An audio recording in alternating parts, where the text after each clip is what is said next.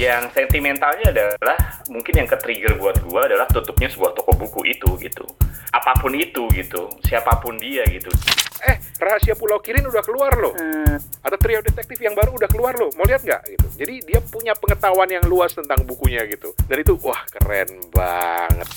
Yang sedih kan sebenarnya sekarang entah gimana malah berkembang bajakan-bajakan yang dijual di marketplace di di online kan gitu loh. Uh, aku berpikir aku harus bahas dendam nih gitu ya. Gimana bisa search kalau misalnya ada orang yang pengen beli buku.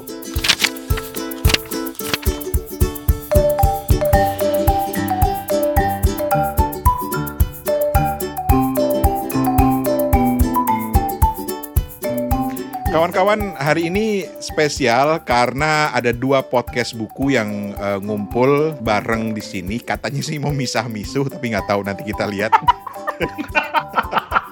tuh yang besar ketawa tuh yang misah-misuh tuh.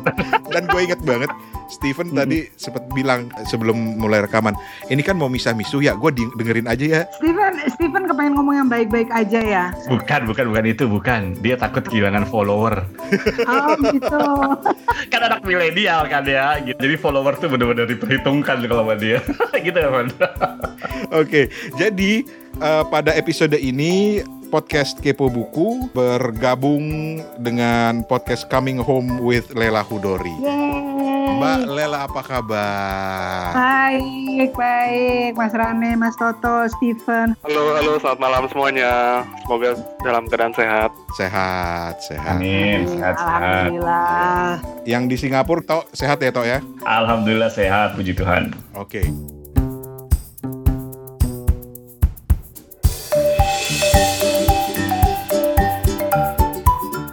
Kenapa dua podcast ini berkumpul kali ini di episode ini karena berangkat dari keprihatinan yang sama ketika kita saling tuker-tukeran WhatsApp gara-gara ada sebuah toko buku besar di Jakarta yang tutup. Hmm juga rame dibahas di Twitter orang-orang pasang emoticon sedih lah. Oh iya. Oh iya. Sama dengan orang berbagi kenangan ketika restoran cepat saji yang di Tamrin itu tutup, sama kayak begitu tuh. Cuman oh, kita nggak okay. pakai kita nggak pakai nyanyi lilin segala macam kayak enggak. Jadi sebenarnya obrolan kita kali ini tuh terletup gitu gara-gara Kinokuniya yang ada di Plaza Senayan gitu ya uh, ternyata tutup gitu kan uh, per 1 April gitu kan. Terus gue ngomong sama lu dulu apa ngomong sama Mbak Lela dulu ya? Kayaknya gue sama Mbak Lela ini kenapa toko buku tutup lagi ya satu ya langsung deh gitu kan ngebahas. Jadi kalau gue kalau gue pribadi gue nggak sempet tuh ngecek Twitter orang kayak gimana karena gue udah sibuk ngobrol sama Mbak Lela.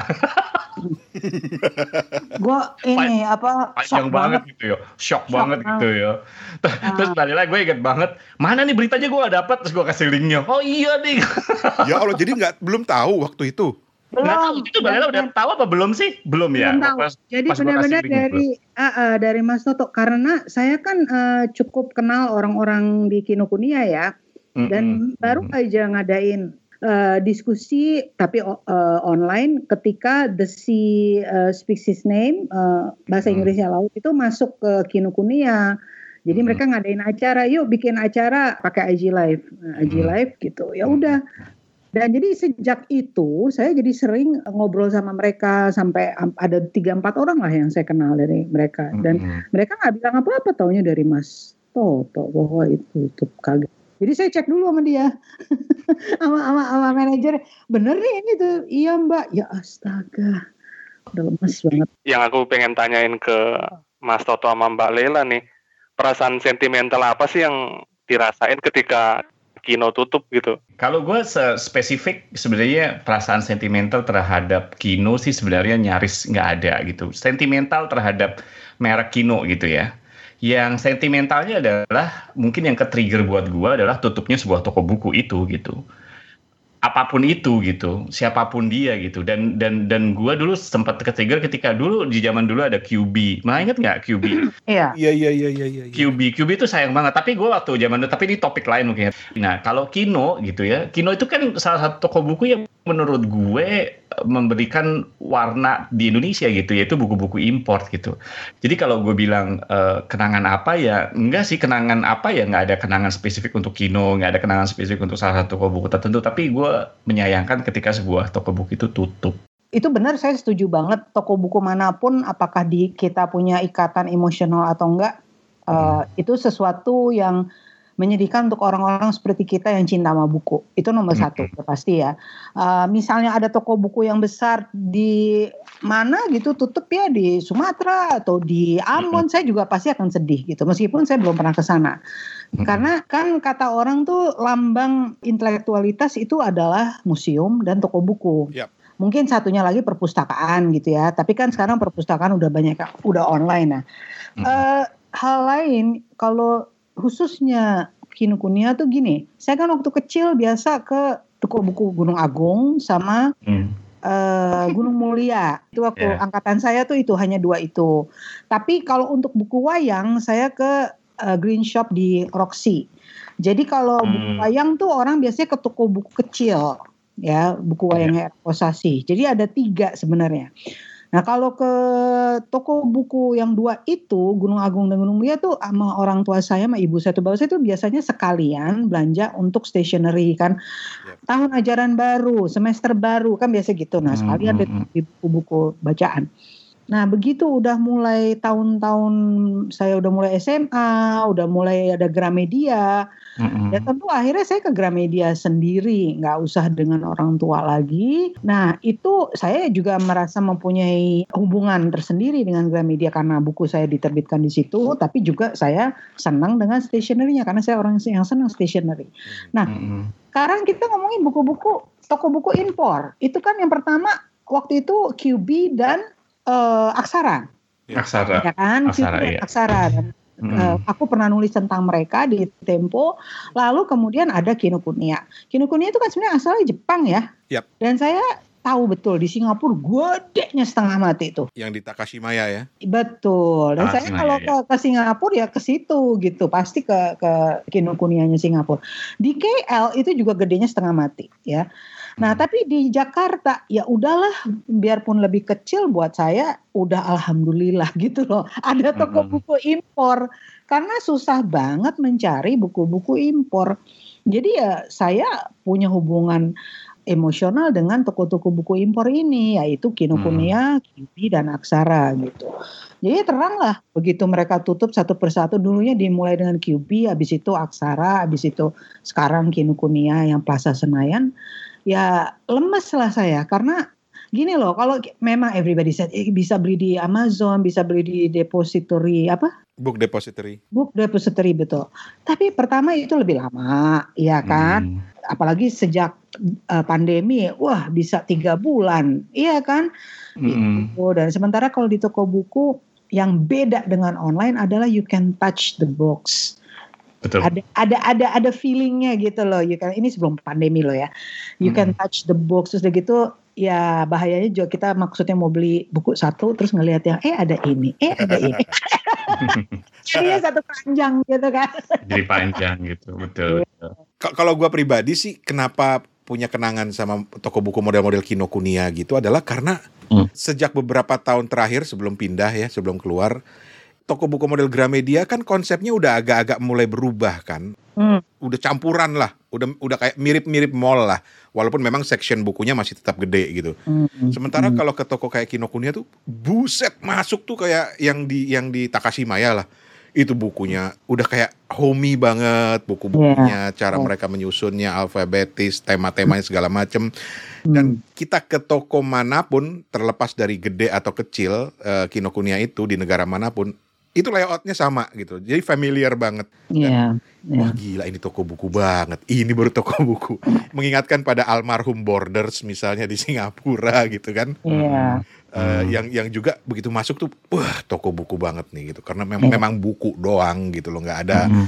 jualan macam-macam ya stationery sih ada lah pastinya ada tapi kan sekarang konsep toko buku itu udah lebih dari sekedar itu udah banyak macam-macamnya lah alat-alat hmm. fitness alat-alat musik uh, tas, sepatu gitu segala macam yeah. gitu. Jadi mengingatkan gue kayak masuk ke Ramayana, cuma bedanya di lantai atasnya ada toko buku gitu. Iya, iya, gitu. Yeah, itu itu sih kenaannya kenapa kenapa ya kok tutup dan yeah. untuk menghormati itu gue menyempatkan diri untuk pertama kalinya main ke Kinokuniya lagi setelah beberapa bulan gitu. di di Bangkok. Ah, itu aku lupa sebut. Aku waktu uh. ke Bangkok juga ke Kinokuniya yang Bangkok. Hmm. Buat hmm. buat ukuran saya ya itu gede, gede. dibandingkan dengan yang di PS. Gede, hmm. gede banget itu gila-gilaan dan nggak nggak nggak selesai-selesai. Kita saya sama anak saya tadinya cuma mau, ayo kita kita hitung-hitung dua jam lah ya di situ ya. Ya, habis itu kita ke sini ke sini ke sini. Ternyata nggak cukup dua jam. lama sekali betul, betul. Gak keluar keluar dari situ gitu. Justru jadi penasaran nih uh, dengan Steven karena oke okay, Steven memang pernah tinggal di Jogja, surganya buku juga di situ pasti banyak lah kota pelajar ya segala macam. Mm. Tapi gue penasaran pengen uh, denger cerita lo dari konteks Ambon, Ven. Uh, iya, di sini tuh ada toko buku Gramedia satu. Gede nggak? Gede nggak? Cukup gede juga, dan ada satu buku uh, swasta namanya Dian Pertiwi. Nah, Dian Pertiwi ini dari hmm. kecil tuh jadi salah satu rekomendasi untuk bisa beli gitu, misalnya kayak buku Harry Potter gitu kan, sebelum hmm. Gramedia masuk sini kan. Dan kalau menurut aku salah satu yang bikin di Ambon tuh uh, masalahnya adalah bukunya tuh agak mahal gitu ya karena Gramedia punya store yang di luar pulau harus dikirim pakai kontainer gitu biaya kirimnya yeah. juga bikin kos bukunya tuh jadi melambung gitu. Berapa banyak lebih mahalnya, Steven? Uh, misalnya kayak 95 ribu ya, 95 ribu uh, di sini harga di belakangnya di barcode-nya tuh paling jadi ditambahin lima puluh ribuan. Jadi mungkin wow. sekitar 135 Banyak. gitu. Oh my god, saya nggak tahu. Mahal. Misalnya kayak pulang, pulang itu seratus dua puluh ribu. Di sana jadi berapa tuh? Seratus dua puluh tambah? Kurang lebih mungkin seratus enam lima kali. Wadaw. Yep. Tapi sebenarnya problem ah. itu sebenarnya bukan problem spesifik di buku, karena itu problem logistik Indonesia secara keseluruhan. Iya kan iya, harga betul. super mie di Jakarta jauh lebih murah daripada harga super mie di di Indonesia Timur gitu kan. Makanya UMR di Papua misalnya jauh lebih tinggi kan karena memang biaya biaya logistiknya lebih tinggi untuk ke sana. Itu udah jadi rahasia umum sebenarnya. Jadi nggak spesifik di buku sebenarnya, tapi ya memang buku sendiri udah mahal misalnya gitu kutip uh, quote unquote ya gitu ya nanti kita bahas gitu ya hmm. uh, jadinya lebih mahal lagi karena biaya logistik yang memang jauh lebih mahal gitu itu dua toko buku di di Ambon ya. Tapi tetap ramai ya toko buku ya. Uh, aku kira tetap ada yang berminat untuk uh, hmm. membeli buku tetap. Ada satu toko lagi yang lagi dirintis oleh Steven namanya Kesatria Buku. Tapi ini nanti gue gue simpan buat belakangan karena ini akan kita kaitkan dengan kemunculan toko-toko buku kecil yang niche, yang spesifik, yang tiba-tiba jadi hype gitu ya. Tapi itu kita bahas belakangan. Tapi kembali ke soal si Kinokuniya, hmm. sebenarnya yang berhasil membuat orang-orang melekat sama Kinokuniya terutama yang PS karena dia kan sebenarnya punya yang GI ya. Dia yeah. kan ada Grand mm -hmm. Indonesia juga. Itu karena salah satunya dia sering banyak acara untuk orang-orang komunitas uh, pembaca. Mm -hmm. uh, dia tuh sering dia sering banyak launching. Itu launchingnya selalu di PS ya. Itu satu. Jadi banyak orang gitu loh. Banyak warawiri orang di situ tuh yang yang lagi ngadain acara launching yang apa. Kedua kalau Katulistiwa Award buat orang-orang yang yang yang rajin ngikutin itu biasanya kan diadainnya di PS ya kan hmm. uh, karena dia salah satu penyelenggara selain Richard Oh itu juga uh, orang PS yang yang ngadain nah itu biasanya pasti nongkrongnya di di Kinokuniya tuh gitu loh jadi hmm. apa ya ada semacam ada semacam kayak keterikatan aja gitu meskipun nggak harus nongkrong di nggak harus di situ karena acara itunya di bawah ya acara ya, ya. Hmm. Tapi tetap aja pasti kalau nggak eh ketemu teman-teman di Kinokuniya karena pasti ya mereka kepengen lihat buku. Kenapa dulu gua waktu ke Kinokuniya berapa kali nggak pernah ketemu Lela Hudori ya?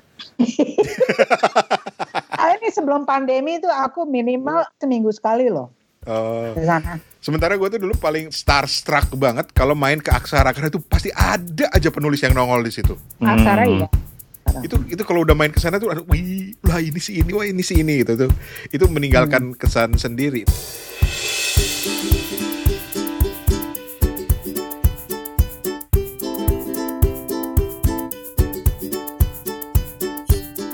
Tapi kalau kembali ke tarik ke masa-masa sebelum itu, ada satu toko buku yang buat gue tuh berkesan banget namanya Media Utama. Oh, di mana tuh? Di Pasar Pondok Gede, Mbak. Oh. Dan itu bukan kayak toko buku. Jadi itu dia memanjang, terus ada kayak counter dari kaca itu. Nah, bukunya tuh di belakang. Jadi kita nggak bisa ngelihat. Cuma dari jauh udah bisa lihat. Aduh, lima sekawan. Bu, boleh lihat nggak? Di, diambilin baru kita boleh lihat. Terus dibungkus plastik nggak? Nggak, nggak dibungkus. Hmm. Cuma memang yeah. dia di belakang counter. Jadi kita cuma bisa ngelihat. Jadi kayak kayak toko-toko kelontong gitu yang kita lihat ah itu buku lima sekawan yang baru wah rahasia pulau kirin lihat ah lihat ah gitu dari segi itu nyebelin tetapi yang yang mengesankan adalah karena yang jual itu ketika kita datang dia langsung bisa eh rahasia pulau kirin udah keluar loh hmm. atau trio detektif yang baru udah keluar loh mau lihat nggak gitu jadi dia punya pengetahuan yang luas tentang bukunya gitu dan itu wah keren banget dari situ tuh pertemuan gua pertama hmm. dengan toko buku itu media utama karena kalau bisa dibawa bokap, gue tinggal di Pondok Gede, kalau bisa dibawa bokap ke Gunung Agung, itu udah serasa naik haji, men. Beneran. Tapi yang gue inget di ketika masa kecil gue adalah uh, toko buku sebuah sebagai sebuah ekosistem tuh hidup semua gitu. Di Condet itu di Condet ya karena gue tinggalnya di Condet dulu kecil itu ada toko buku namanya Sarana Ilmu gitu. Begitu masuk lo Jalan Raya Condet itu ada toko buku Sarana Ilmu dan lo mungkin merasa ya di Condet jualan jualan buku gitu. Tapi buku-bukunya seperti yang lo bilang Ran, mereka jual ya namanya uh, lima sekawan terus gitu, nggak gede tapi lengkap gitu, hmm. lumayan lengkap gitu. Jadi kalau ada buku baru, ya gue ke situ dulu sebelum ke Gramedia misalnya, atau gue udah punya duit nih, ya udah gue naik sepeda aja gitu ke hmm. ke daerah di, di Condet gitu. Atau ketika ketika di pasar Kramat Jati yang dalam tanda kutip dulu belum dirombak masih dalam tanda kutip pasar becek gitu. Hmm. Toko buku sebagai sebuah ekosistem tuh hidup gitu. Karena apa? Ya anak-anak kecil, anak-anak SD, SMP, SMA ya beli buku pelajarannya di sana gitu. Betul.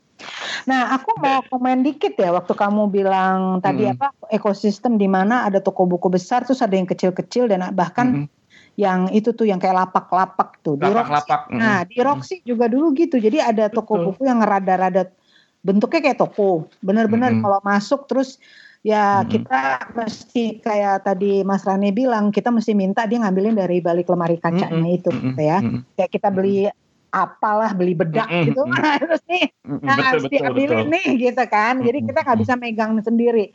Nah itu toko uh, toko buku green shop seperti itu. Kalau kita oh mau mau itu uh, apa Pandawa diperdayakan. Ya yang itu. atau Pandawa uh, diasingkan. Ya udah yang mm. kan nanti diambilin tapi di depannya itu kan lapak-lapak itu juga jualan. Yang menarik, mereka itu jualannya barang yang sama, tidak uh, bajakan. Betul. Jadi mereka jualannya barang yang sama gitu. Hmm. Cuman aja aku mau pergi ke green shop karena ya itu tempatnya bersih, gue udah biasa ke situ. Sebenarnya hmm. kalau misalnya uh, lagi penuh pun si green shop pasti aku ke lapak karena mereka itu jualan buku yang sama, bukan bukan hmm. bajakan. Jadi si penerbitnya nyebarinnya bukan hanya ke toko buku tapi juga ke lapak-lapak. Ini juga ada di India. Di India tuh penerbitnya ke toko-toko buku tapi juga ke lapak-lapak dan tidak bajakan. Iya. Tidak bajakan. Hmm. Yang sedih kan sebenarnya sekarang hmm. entah gimana malah berkembang bajakan-bajakan yang dijual di marketplace di di online kan gitu loh. Hmm. Kenapa sih online nggak ngejual yang asli aja. Kan bisa bekerja sama dengan penerbitnya kan? Iya kan? Betul betul betul. Jadi ketika zaman dulu tuh toko buku tuh emang begitu ya. Tapi ya, hmm. jadinya ya yang besar nggak memakan yang kecil yang kecil juga bisa bertahan. Dan yang kecil itu memang seperti lo tadi bilang Ran punya kedekatan personal. Gue di salah satu toko buku di Kerabat Jati gitu ada toko buku namanya toko buku Alamin gitu. Alamin gue inget Alamin. Ah bukunya Imam Ghazali yang berjilid-jilid itu. Gue tahu ketika dia ada ringkasannya itu justru di situ. Terus gue tanyain itu apa bedanya dengan lu punya berjilid-jilid kayak gitu sama satu ringkasannya? Hmm. oh ini ringkasannya dan dia ceritain gitu. Dan dan dia tahu gitu produknya dia tuh ibaratnya ya seperti yang tadi bilang ya produk yang dia punya tuh dia bisa jelasin loh. Jadi ada pendekatan personal kalau menurut gue gitu ya. Walaupun kalau dipikir secara skala ekonomi dia toko buku kecil sebenarnya. Dan dan, dan kenangan terindah dulu ya kalau beli toko buku kecil kayak gitu kita dapat sampul. Iya. Iya, iya benar benar dapat sampul. Ya, oh, lo belinya di Alamin ya? Iya lo sampulnya Alamin. Terus kalau dari sarana ilmu gitu ya, tetap dapat gitu. Sampul coklat dicap sarana ilmu. Ya, gitu. Iya, sampul coklat kan? benar. kenangan tuh, kenangan toko ya, buku gitu. Iya, di shop juga dapat sampul tuh. Mm -mm. Dan uh, teman-teman yang lagi mendengarkan ini uh, podcast Kepo Buku dan juga podcast Coming Home with Lera Hudori lagi ngumpul untuk ngerumpiin soal toko buku. Nah sekarang gue mau menggiring pertanyaan ini lebih kepada kira-kira kenapa ya?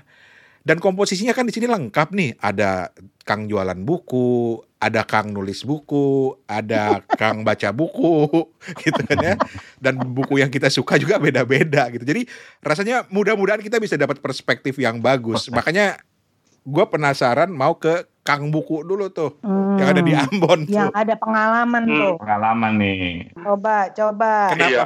Menurut lu toko buku ini mulai menutup bisnisnya?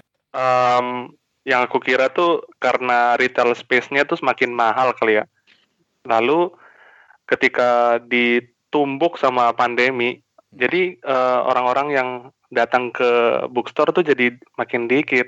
Semacam toko buku Strand aja deh yang gede di, di New York kan. Itu di Oktober tahun lalu tuh sampai ini sampai oh, iya. uh, mm-hmm. bilang kalau mereka tuh kena kena hit gitu dan uh, karena terhubungnya ekosistem sama komunitas-komunitas pembaca di sana yang dia serve kota segede New York. Jadi uh, pembaca tuh sampai line up gitu untuk mungkin masuk atau sekedar kayak apa ya uh, beli gitu untuk bantuin uh, si Nancy Bass yang bilang kalau strainnya lagi ini lagi bermasalah gitu. Masalah.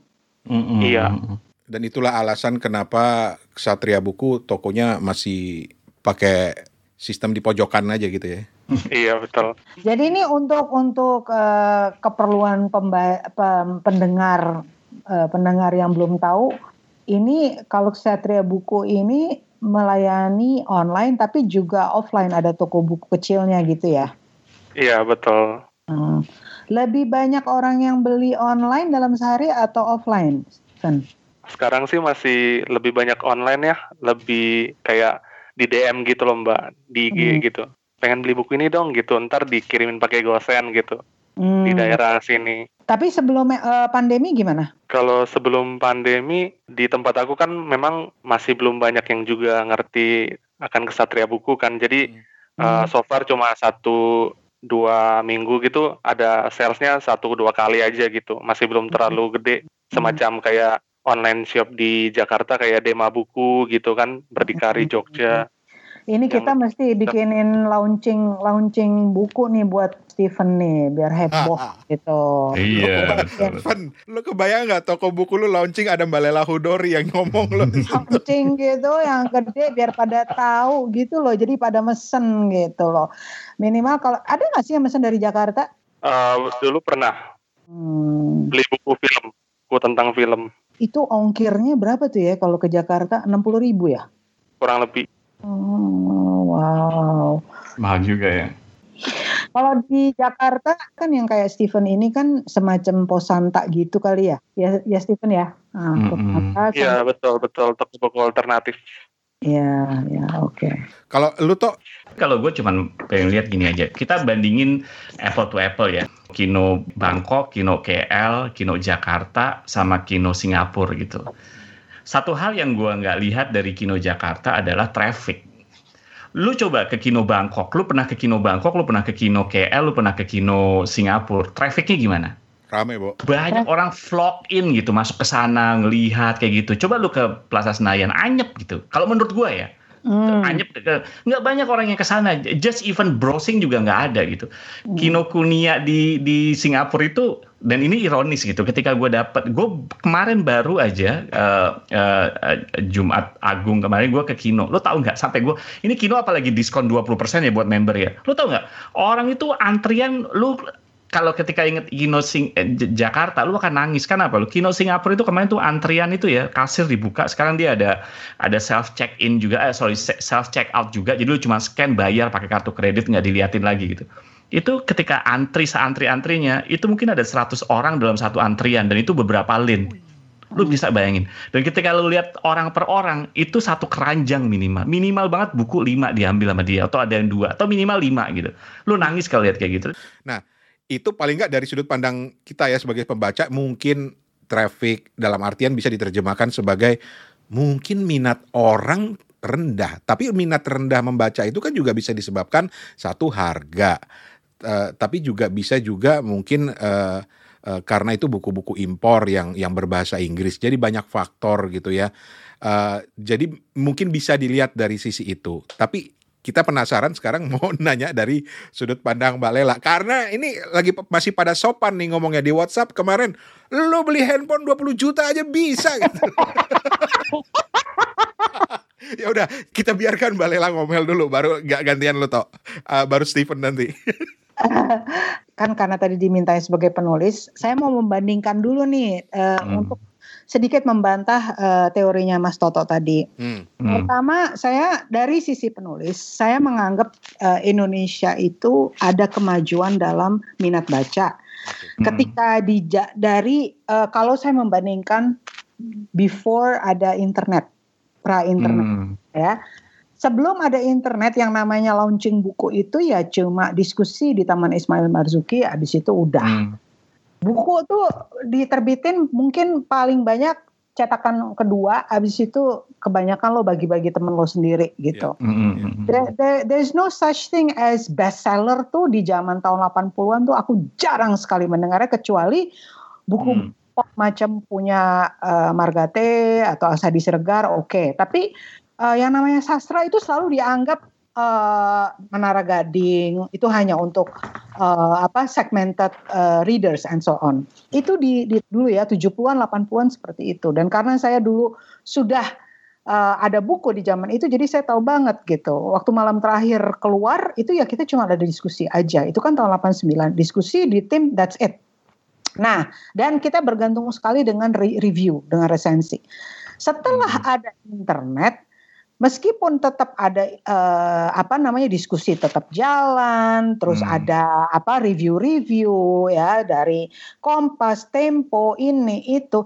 Lalu ada yang namanya pendapat pembaca yang karena yang namanya sosmed mengizinkan membuat memberi ruang kepada pembaca untuk memuji atau memaki buku yang mereka baca ya. atau film yang mereka ya, tonton. Mereka jujur-jujur aja. Mereka bilang, eh gue udah nonton setelah itu gue tidur. Hmm. Atau gue baca ini terus enggak deh, it's not my cup of tea. Pokoknya uh, aku merasa dari sisi itu aja udah kelihatan pembaca kita naik minatnya. Ya, pem, ada lebih banyak pembaca dibandingkan dulu ketika di tahun 80-an. Hmm. Lalu ada yang namanya kelompok-kelompok buku online seperti Goodreads ya kan? Hmm. ada ada ada uh, Goodreads ada klub baca Indonesia macam-macam lah. Tapi yang paling besar Goodreads gitu ya. Yang paling paling sering di, di apa dijadikan referensi oleh banyak orang itu ternyata Goodreads ya gitu ya. Nah uh, tapi kalau kembali lagi ke soal jumlah orang yang kita lihat di toko buku itu sebenarnya relatif Mas Toto. Kenapa kalau misalnya Mas Toto datangnya Sabtu Minggu, itu heboh. Yeah. Itu itu senggol-senggol ini sebelum pandemi ya. Ini kita sekarang semua ngomonginnya sebelum pandemi. Itu itu itu senggol-senggolan. Saya tuh antre di depan di di, di tapi harus Sabtu Minggu. Hmm. Makanya saya justru kalau beli buku, misalnya saya betul-betul harus beli buku A B C D, E, aku malah hari kerja. Karena kalau hari Sabtu Minggu itu full yang namanya Gramedia tuh full. Kesel, kesel hmm. saya. Saya kalau ke Pondok Indah atau ke uh, Gramedia kan ada di Pondok Indah sama di Bintaro Plaza. Eh. Tapi saya lebih seneng yang di Pondok Indah karena lebih gede. Yeah. Nah, itu penuh banget. Penuh. Tapi just Saturday Sunday. Begitu hari biasa not bad. Tapi ya memang antrenya sih ya gitu-gitu aja gitu. And aku lagi nggak ngomongin orang yang beli uh, alat olahraga loh. Ini yang beli buku karena itu kan antrenya di kasir toko buku. Nah, kalau Kinokuniya juga menurut saya memang ada hari-hari yang penuh, ada hari-hari yang kosong banget. Makanya mereka sering sekali ngadain acara.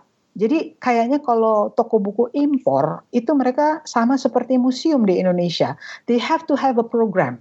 Mereka harus bikin program supaya orang datang dan orang belanja. Gitu loh. Kalau misalnya hmm. nggak hmm. bikin mereka nggak bisa kayak Gramedia yang nggak bikin acara pun juga orang akan datang gitu. Kenapa? Karena buku mereka buku impor bahasa Inggris bahasa Jepang. Nah, orang Indonesia ada berapa yang bisa bahasa Inggris, ada berapa yang bisa bahasa Jepang iya, gitu. Iya, iya. Jadi you have to uh, really count in all this uh, issue ya, soal Hmm. bahasa, soal uh, hari kerja and so on gitu.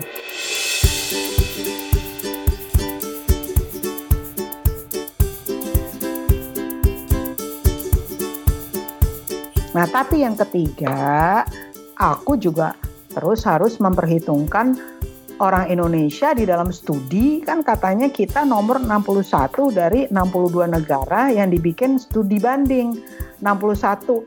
Jadi kita nih nomor 61 minat bacanya gitu. Jadi Hmm. ah dari 62 negara yang di dibikin studi oleh universitas apa tuh ada dan entah saya saya ini ya. Eh, tapi itu sering banget dikutip di mana-mana. Itu nomor satu pokoknya apalah negara apa nah di Indonesia ada di nomor 61 nomor 62 nya Zimbabwe. Gitu. Jadi minat kita minat kita Oke. itu sebegitu rendahnya. Gitu. Saya lupa ini- ya ini universitas eh, di Amerika saya lupa universitas apa yang mengadakan studi itu gitu. Jadi kembali lagi memang harus diakui minat baca kita dibandingkan negara lain apalagi ini ngebandinginnya sama Singapura Hmm. yang udah dianggap negara maju, iya kan? Nah, itu kita memang rendah banget ininya gitu dibandingkan mereka ya. Ya makanya makanya makanya kalau gue bilang gue nggak bandingin dengan Singapura, gue kan tadi udah bandingin dengan misalnya kayak Thailand dan Malaysia. Iya mereka lebih maju dari kita, tapi kan menurut gue kita sama-sama Southeast Asia gitu kan. Thailand Thailand sama Malaysia lu lihat GNP-nya berapa deh? Hmm. GNP-nya Malaysia itu dari dulu udah jauh lebih tinggi dari kita. Mereka penduduknya berapa? Hmm. Iya, Coba. iya. Nah, nah gue bukan lagi mencoba membela Indonesia, gue cuma mengatakan bahwa di, di- leading Indonesia itu susah loh ya, 250 juta Hmm, orang hmm, kan ke negara kepulauan, terus lo Hmm. ngebandinginnya sama Malaysia yang cuma berapa sih? Berapa orang? Iya, tapi kan tapi kan gini, tapi kan gini, Ah. kita kan ka- ngomong kasus toko buku di Jakarta gitu. kan yang- it, ya- it relates it relates to education sama Ya. intelektualitas kan. It relates to pendidikan dan intelektualitas. Nah, pendidikan masalah pendidikan Indonesia kan masih problem besar. Anak umur 13-14 tahun aja banyak yang dikawin paksa di mana-mana. Jadi kita jadi ngomongnya belok-belok nih. Jadi makanya makanya makanya gue nggak mau belok ke sana karena gini gue bandingin itu yang di di kota besar makanya gue nggak even sebenarnya tadi awal-awal gue even nggak mau ngelihat yang ada di Ambon gitu makanya gue tadi belain ketika di Ambon mungkin misalnya Hmm. toko buku rendah Masalah kita logistik. punya kita punya masalah logistik yang harus dibereskan gue setuju banget gitu jadi Hmm. pun ketika banyak toko buku yang ketika tutup di kota-kota kecil gue bisa itu harus ada harus ada cara untuk menggunting lingkaran setannya. Artinya entah subsidi pemerintah entah pemerintah misalnya bikin bikin perpustakaan. Tapi kan kita ngomong Jakarta nih gitu kan. Kalau Jakarta Kuala Lumpur sama ini ya menurut gue sih harusnya memper-memper lah gitu kan. Maksudnya pendidikan juga terpusat di Jakarta. Jadi kalau ada toko buku tutup orang minat baca orang Jakarta lebih kurang dari Kuala Lumpur atau lebih kurang dari Bangkok itu kan berarti problem kita yang tadi gue setuju sih ada problem problem uh, pen- uh, pendidikan GDP tapi ketika kita kerucutkan di Jakarta terus itu terjadi itu tuh gila banget kan mudah nggak maksud gue Kalau- ngerti, ngerti, ngerti, ngerti kan, gitu kan? Kalau misalnya kita mau bandinginnya Jakarta dengan KL dan Bangkok ya, Mm, mm, dan Manila lah kita masukin Manila. mm, mm, mm, mm. Ini nggak ada studinya, tapi unfortunately kita nantinya jadi menyimpulkan sesuatu yang nggak enak. betul, yaitu betul. ya itu yang tadi yang dibilang sama Mas Rane bahwa kayaknya orang Jakarta lebih senang beli handphone 20 juta deh daripada bayar Ah, iya benar-benar novel harga 120 ribu. Betul, betul. dan jadi nggak ilmiah sebenarnya jujur aja sebelum Iya. rekaman ini ya gue gue pengen nyari sebenarnya data berapa sih sebenarnya expenditure orang Jakarta dan apa gitu sayangnya gue dari kemarin mencoba nyari nih mana pengeluaran terhadap apa misalnya handphone berapa gue belum dapat datanya jadi gue nggak bisa bilang gitu Hmm. ya jadi kalau kalau kita cuman cuman nerbak doang gue sih jujur aja gue berani bilang gue cuma nebak nih ya. Tapi Hmm. bisa gue lihat dari lingkaran-lingkaran eh, terdekat gue sama lingkaran agak agak menjauh kebanyakan tuh gue jujur ya gue gue bilang ya entah mungkin pergaulan gue yang salah atau gimana gitu. Tapi kalau gue bisa lihat sejujur aja orang bisa beli handphone dengan harga 20 jutaan gitu ya. Sementara kalau beli buku sebulan aja gitu antara antara lima ratus ribu dan satu juta mikir-mikirnya minta ampun gitu. Memang. betul kan? Iya, betul, betul banget. Dan apalagi kalau kita mau survei lebih dalam lagi ya, berapa banyak orang, anggaplah kita, gua, makanya gue nggak berani ngomongin ketika ujung-ujungnya GDP, GNP kayak gitu-gitu, ya kita masyarakatnya memang ada disparitas segala macam kan, ada yeah. ada ada ada iya. kesenjangan yeah. gitu ya. Karena. Tapi gue ngomong, ngomong deh, yuk yuk kita bikin survei kecil-kecilan, tapi gue punya gut feeling itu mereka expenditure bukunya rendah. Cari hmm. orang ya, yang punya yang punya langganan TV kabel, yang TV kabel sekarang berapa sih sebulan di Jakarta? Seratus ribu dua ratus ribu mungkin lebih. Lima puluhan lah. Dua ratus lima puluhan bisa tiga ratusan? Kok bisa? Tiga ratusan. Murah banget tuh? Tiga ratusan gitu ya. Belum kalau lu tambahin ada Netflix kayak gitu-gitu Angg anggaplah gebeah uyah gitu ya Mbak Lela ya tiga ratus ribu. Sekarang gue mau tanya tiga ratus ribu belum lagi billing uh, internet data paketnya untuk setiap bulan untuk HP hmm. berapa gitu misalnya kayak gitu kan. Dan fitness berapa. Oke okay, itu memang kebutuhan yang memang gaya hidup atau mungkin untuk kesehatan fine gitu kan. Tapi sekarang gue tanya, berapa lu spend sebulan untuk untuk buku? Apakah 100 ribu sebulan? Kok gue agak pesimis, if not even 100,000 rupiah ya per bulan. Gue jadi asli jadi mikir loh, expenditure buku gue berapa? Kalau kita mah kita kan kita sundoku, iya kita kan, kan sundoku uh, gitu kan. Oh, oh.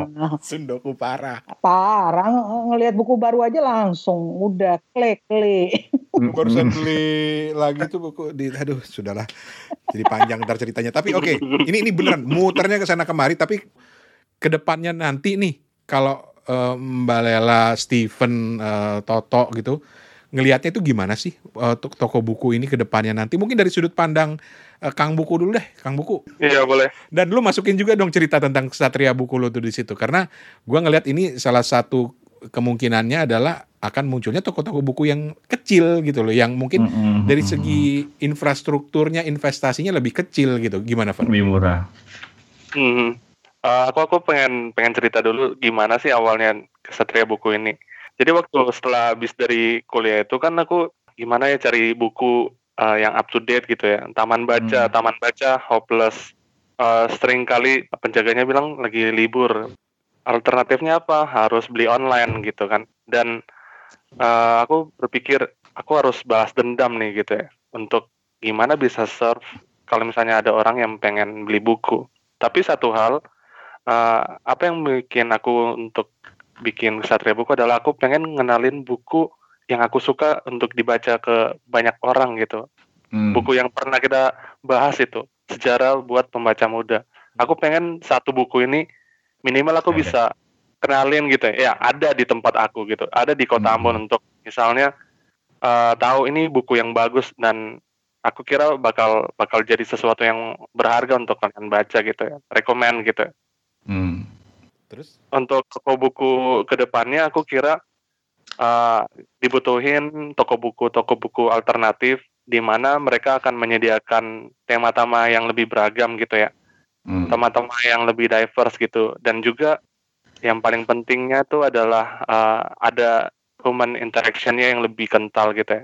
Mereka akan serve komunitas membaca di daerah mereka ataupun di sekeliling mereka gitu dan mereka bisa ngasih rekomendasi gitu ya lo lagi senang baca buku ini coba baca buku ini juga dong gitu misalnya hmm. kita kemarin hmm. baca tentang sejarah buat pembaca muda mungkin kalau misalnya kita uh, apalagi ya yang bagus ya tentang sejarah. Kita bakal ngasih rekomendasi gitu. Kalau misalnya di Strand atau di Powell tuh mereka kan biasa di rak itu tulis staff pick jadi uh, ada sedikit komentar gitu ya kenapa buku ini bagus gitu.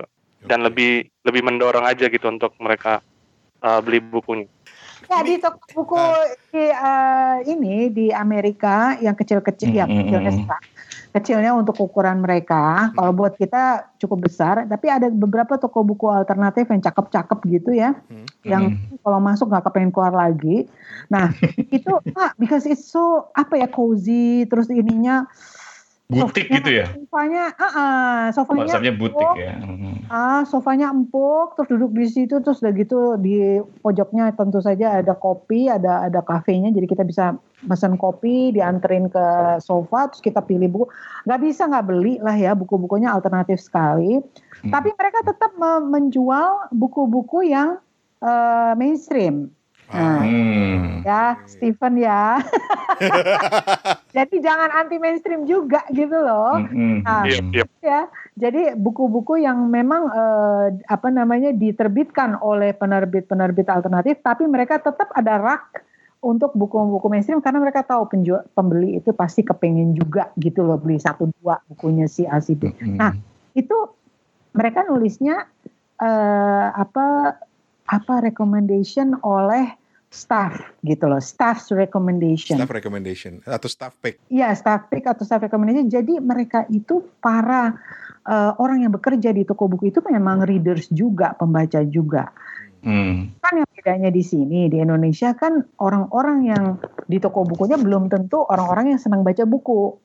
Gitu loh. Hmm. Ya kan? Jadinya kita kalau misalnya nyari Nirwan Dewanto punya eh dia nanti nemu ini eh Nirwan Dewanto. Terus ntar dia ngeliat di komputernya eh ternyata ditaruhnya di buku biologi gitu loh.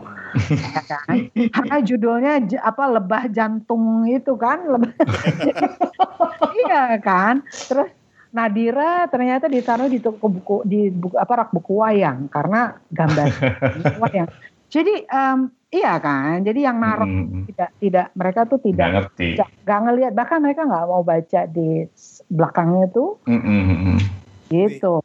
Enggak, gue gue demennya sama Mbak Lela nih karena masih realistik juga ketika tadi bilang bahwa ya Sven ya, jadi yang mainstream juga Ven ya harus gitu. Soalnya gue dendam banget kayaknya laut nggak ada tuh di situ jadi rasain kayaknya, lu Ven. Aduh. Rasain lu Ven, diomelin lu Ven. Gak mau dia. Mau okay. mbak, tenang mbak. Apalagi nanti ada tanda tangannya Mbak Lela Hudori, mau pasti. Dikip buat dia sendiri tapi. buat dia sendiri. Ntar gue fotokopi gitu. gue fotokopi nih. Tapi oke, okay dengan melihat semua fakta itu, lu masih pengen punya toko buku dan kalau masih pengen, ke depannya lu mau bikin toko buku kayak apa toh?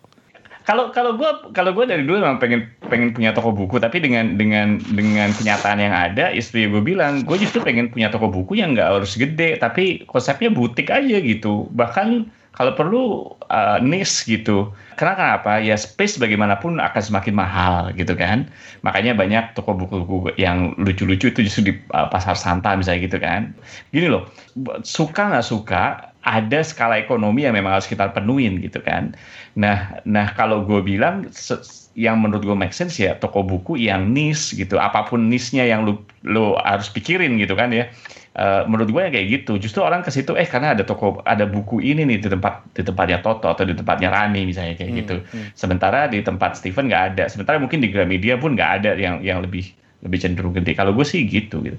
Dan gue yakin toko buku akan tetap ada gitu. Di di gue pernah cerita ya salah satu toko buku di Singapura yang salah satunya karena karena gue suka baca buku agama juga dan berbahasa Inggris itu adalah Wardah yang ada di Singapura. Karena dia dijual buku-buku agama Islam gitu kebanyakan gitu kan dan filosofi yang bahasa Inggris. Dan petugasnya tahu gitu. Dan dan Bon somehow tuh kalau buku-buku itu dia kan eh sorry uh, lu bukannya lagi habis datengin dua minggu yang lalu? Kok udah sold out? Ya udah banyak yang beli katanya. Tadi gue datengin lagi dua minggu lagi.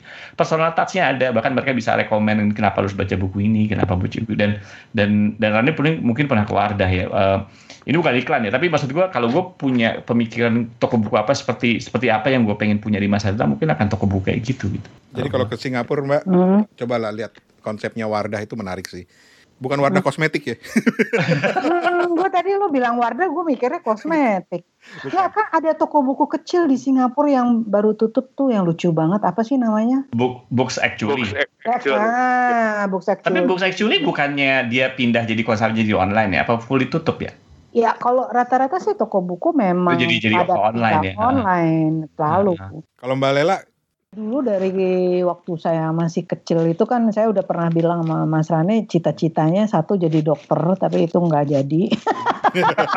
Terus yang kedua pengen punya toko buku. Karena dari kecil saya kan emang senang baca. Pengen punya toko buku sama stationery. Karena dari kecil saya orang yang sangat uh, tergila-gila sama stationery gitu loh Dan saya juga mikir harus ada acara, harus ada program maunya. Betul, tiap, betul, tiap minggu ada diskusi ini, ada pemutaran film itu, ada gitu-gitu loh. Jadi filmnya hmm. mungkin yang berdas diadaptasi dari buku dan bukunya ada harus tersedia di situ dan sebagainya, peluncuran whatever. Dan saya juga uh, sama seperti Mas uh, Toto, saya nggak mau gede-gede, pengennya kecil-kecil aja gitu loh, yang cute, yang cute, yang yang, yang cozy, uh, yang cozy gitu loh. Mbak request Mbak Hmm. Kalau nanti jadi toko bukunya, tolong dibikinin acara setiap weekend dong. Ini bikin jurnal bersama Mbak Tarlen gitu misalnya. Jauh. Lu nya pulang dulu ke Indonesia, woi. Tapi ada ada satu yang menarik karena kalau buat menjangkau anak-anak muda sekarang itu bikin sesuatu jadi hype dulu. Emang. Jadi tren dulu. Iya. Hmm. Dan itu berhasil dilakukan oleh Pos Santa dan Transit Santa. Gue bilang toko buku yang benar-benar bikin anak-anak muda, anak-anak zaman sekarang datang ke pasar, men. Hmm. Ke pasar Santa maksudnya. Betul, kayak gitu. Dan, dan dan ditunjang dengan kegiatan-kegiatan diskusi yang juga keren-keren. Masih dibikin hype. Hmm kita sekarang ke ke Steven. Uh, soalnya iya. yang soalnya yang nggak Omdo cuma Steven sekarang. Dia yang sudah melakukannya. Iya, kita masih di level Omdo ya, Mbak. Uh, Coba Steven, pertanyaan pertama saya gini deh. Ketika Steven dulu kesel apa tuh dulu kayak revenge kepengen bikin sesuatu, langkah yep. pertama yang Steven lakukan apa? Uh, set in mind buku apa sih yang mau kita jual gitu. Uh, Terus, oh, okay. uh, langsung ngubungin penerbit dan beli minimal lima buku pertama udah deh pasti bakalan jadi baby stepnya gitu.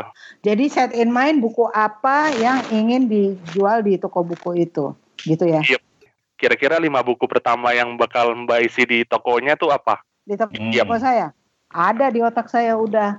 Kalau lima buku pertama saya akan ngambil eh, buku-buku uh, dari penulis perempuan dulu. Kalau lima ya, karena penulis perempuan uh, memang kurang diperhatikan menurut saya gitu loh. Lima, lima kalau lima, tapi kalau Stephen kasih sepuluh, nah baru nanti yang lain-lainnya ya yang lain lah gitu. Dan ya itu saya kepengen um, apa namanya internasional, jangan hanya Indonesia saja. Hmm. Kalau bisa, kan itu si Santa kan juga internasional kan? Internasional banget ya. Internasional hmm. banget ya. Hmm. Pos Santa. Kalau Transit tuh gue suka karena komik-komiknya tuh, novel grafisnya tuh keren-keren. Aku belum pernah ke Transit, belum pernah. Tapi kalau Pos Santa aku udah pernah. Kan Transit cukup baru ya? Baru iya. Kalau kalau saya justru tertarik pengen punya toko buku itu yang lebih memperkenalkan bacaan-bacaan waktu saya kecil dan mewarnai hidup saya yang yang yang nggak terlupakan gitu loh. Jadi misalnya toko buku ini misalnya buku-buku balai pustaka yang lama, serialnya Laura Ingalls Wilder, Lima Sekawan, hmm. semua buku-bukunya uh, Enid Blyton, terus hmm. Dr. Carme gitu loh. Berpikir dan berjiwa besar gitu ya. Uh, ya ya terusin aja toh. nggak nggak itu itu itu anu loh menarik. Yeah.